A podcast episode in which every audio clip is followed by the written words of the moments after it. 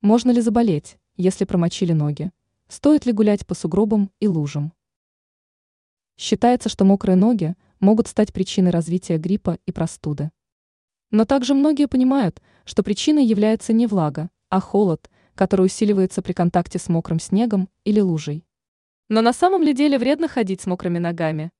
Мы предлагаем разобраться в этом вопросе более подробно. Чем опасны мокрые ноги? Холод приводит к ослаблению защитных барьеров слизистых оболочек, что замедляет циркуляцию крови.